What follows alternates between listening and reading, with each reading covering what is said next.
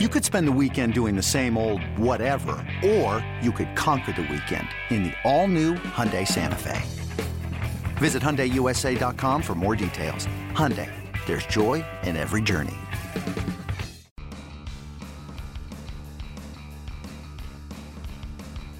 You're listening to MLB.com Extras, brought to you by MLB.tv. It's baseball everywhere. Pitchers and catchers are reporting to spring training really any day now. So now it's just time to look at the teams and see what they have going into camp opening up. Very exciting time for everyone, including the San Diego Padres. Talked to AJ Cassavell about that. I'm Allison Sutter.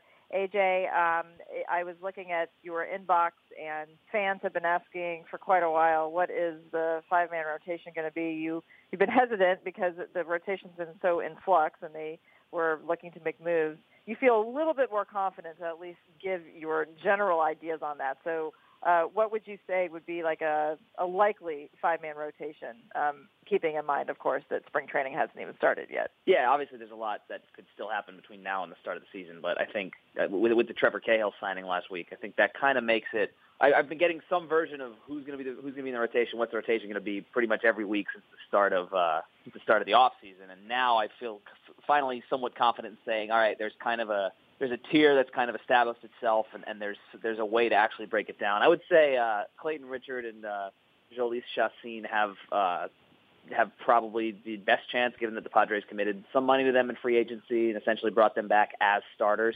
And I'll start out by saying that no one in the rotation really has a spot locked up. And if anyone could win a spot, anyone could end up in the bullpen or in AAA. So Richard and Chacín are probably the two most likely. Luis Perdomo's in that mix, too, with what he did in the second half of last season. I think it's hard to envision a scenario in which he starts in AAA. And then we kind of start getting into the tier of pitchers who could either end up in the bullpen or end up starting the season in AAA. In that tier, I think right on the brink at the top of it is Christian Friedrich, who led the team in starts last season. He had kind of an up and down season, but he ended up as one of their more reliable starters, at least in the sense of he went out there and every game gave at least 5 or 6 innings that were solid. So he's kind of maybe in that fourth starter role. And then after that, there's 5 guys for one spot. They signed Trevor Cahill. He spent last season as a reliever. Padres think there's still some left in the tank for him as a starter, so they'll give him that chance. If he doesn't make the rotation, he'll end up in the bullpen. Paul Clemens is an interesting guy. He was pretty good in September, but his numbers were not great before that, obviously. Jared Kozart's in that mix. Cesar Vargas, if his elbow is okay, and it seems to be, he's been pitching in Mexico, but mostly in relief, so we'll need to see him work deeper into games. But he's in that mix also, and I would say Tyrell Jenkins is something of a long shot. So that's really the rotation mix. If I had to guess, I'd give that fifth spot to Cahill, at least to start the season. And it's really the first time I feel confident in actually assigning, hey, here's what the rotation might be. Andy Green, I'm sure, is pretty happy that it's at least taking shape a little bit. Now, there is room, of course, like you say. I mean, nothing's really locked up, which means that there's not, like, you know, some ace. And it's not like the Padres have a surefire number 1, number 2, number 3, but there's some interesting names that are still out there. And you mentioned Doug Fister, Jeff Weaver, and Jake Peavy are all, like, really solid free agents that are still flailing out there. Is there any chance that maybe the Padres, do you find that interesting that they're still out there, and do you think there's a chance that the Padres might sign any of these guys? The Padres, I know, have shown some interest in all 3 of those guys. They're I meant Jared Weaver, by the way, not Jeff. Jared Weaver. Go ahead. Oh, did you say Jeff? I didn't. I said Jeff. Didn't even know. I do that all the time. Yeah. I don't think the Padres are interested in Jeff Weaver, but no.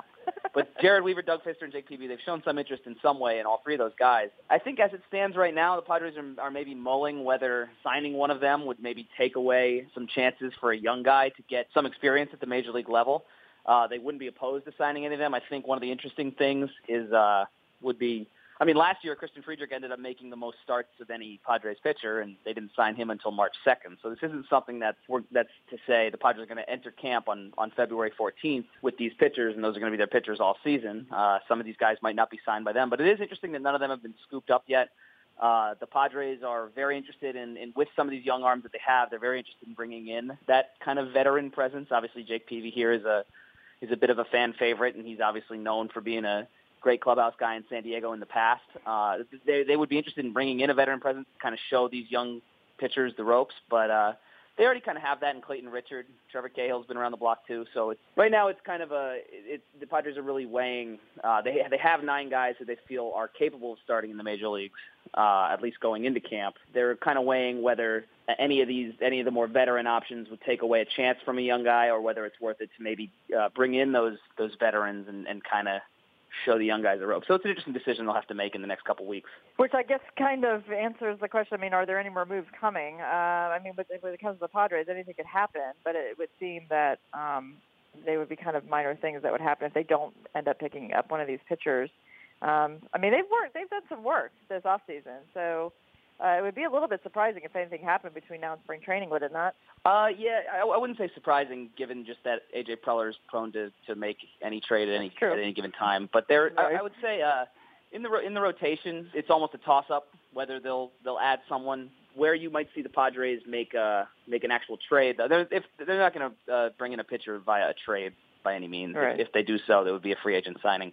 Where they might make a trade would be for a shortstop to compete with Luis Sardinas. I think they kind of view that situation as that's not something we have to get done in the offseason necessarily. That's not something that we have to get done before pitchers and catchers report. They're going to be looking at that into March potentially, and they're not going to cave on a deal because they're desperate for a shortstop. They're going to make sure that they're not in massive need of the shortstop because they feel that Luis Sardinas could be a major league starter. They want to get some competition for him in there. But I think you look at the A's signed Adam Rosales, and I had some questions as to why the Padres didn't bring back Adam Rosales. Well, it's because Padres want someone who can compete to be a starting shortstop with Luis Sardinas. I think that could be interesting in terms of what further moves they make before opening day. I would expect them to keep exploring a number of trade options for a potential starting shortstop, maybe a younger guy.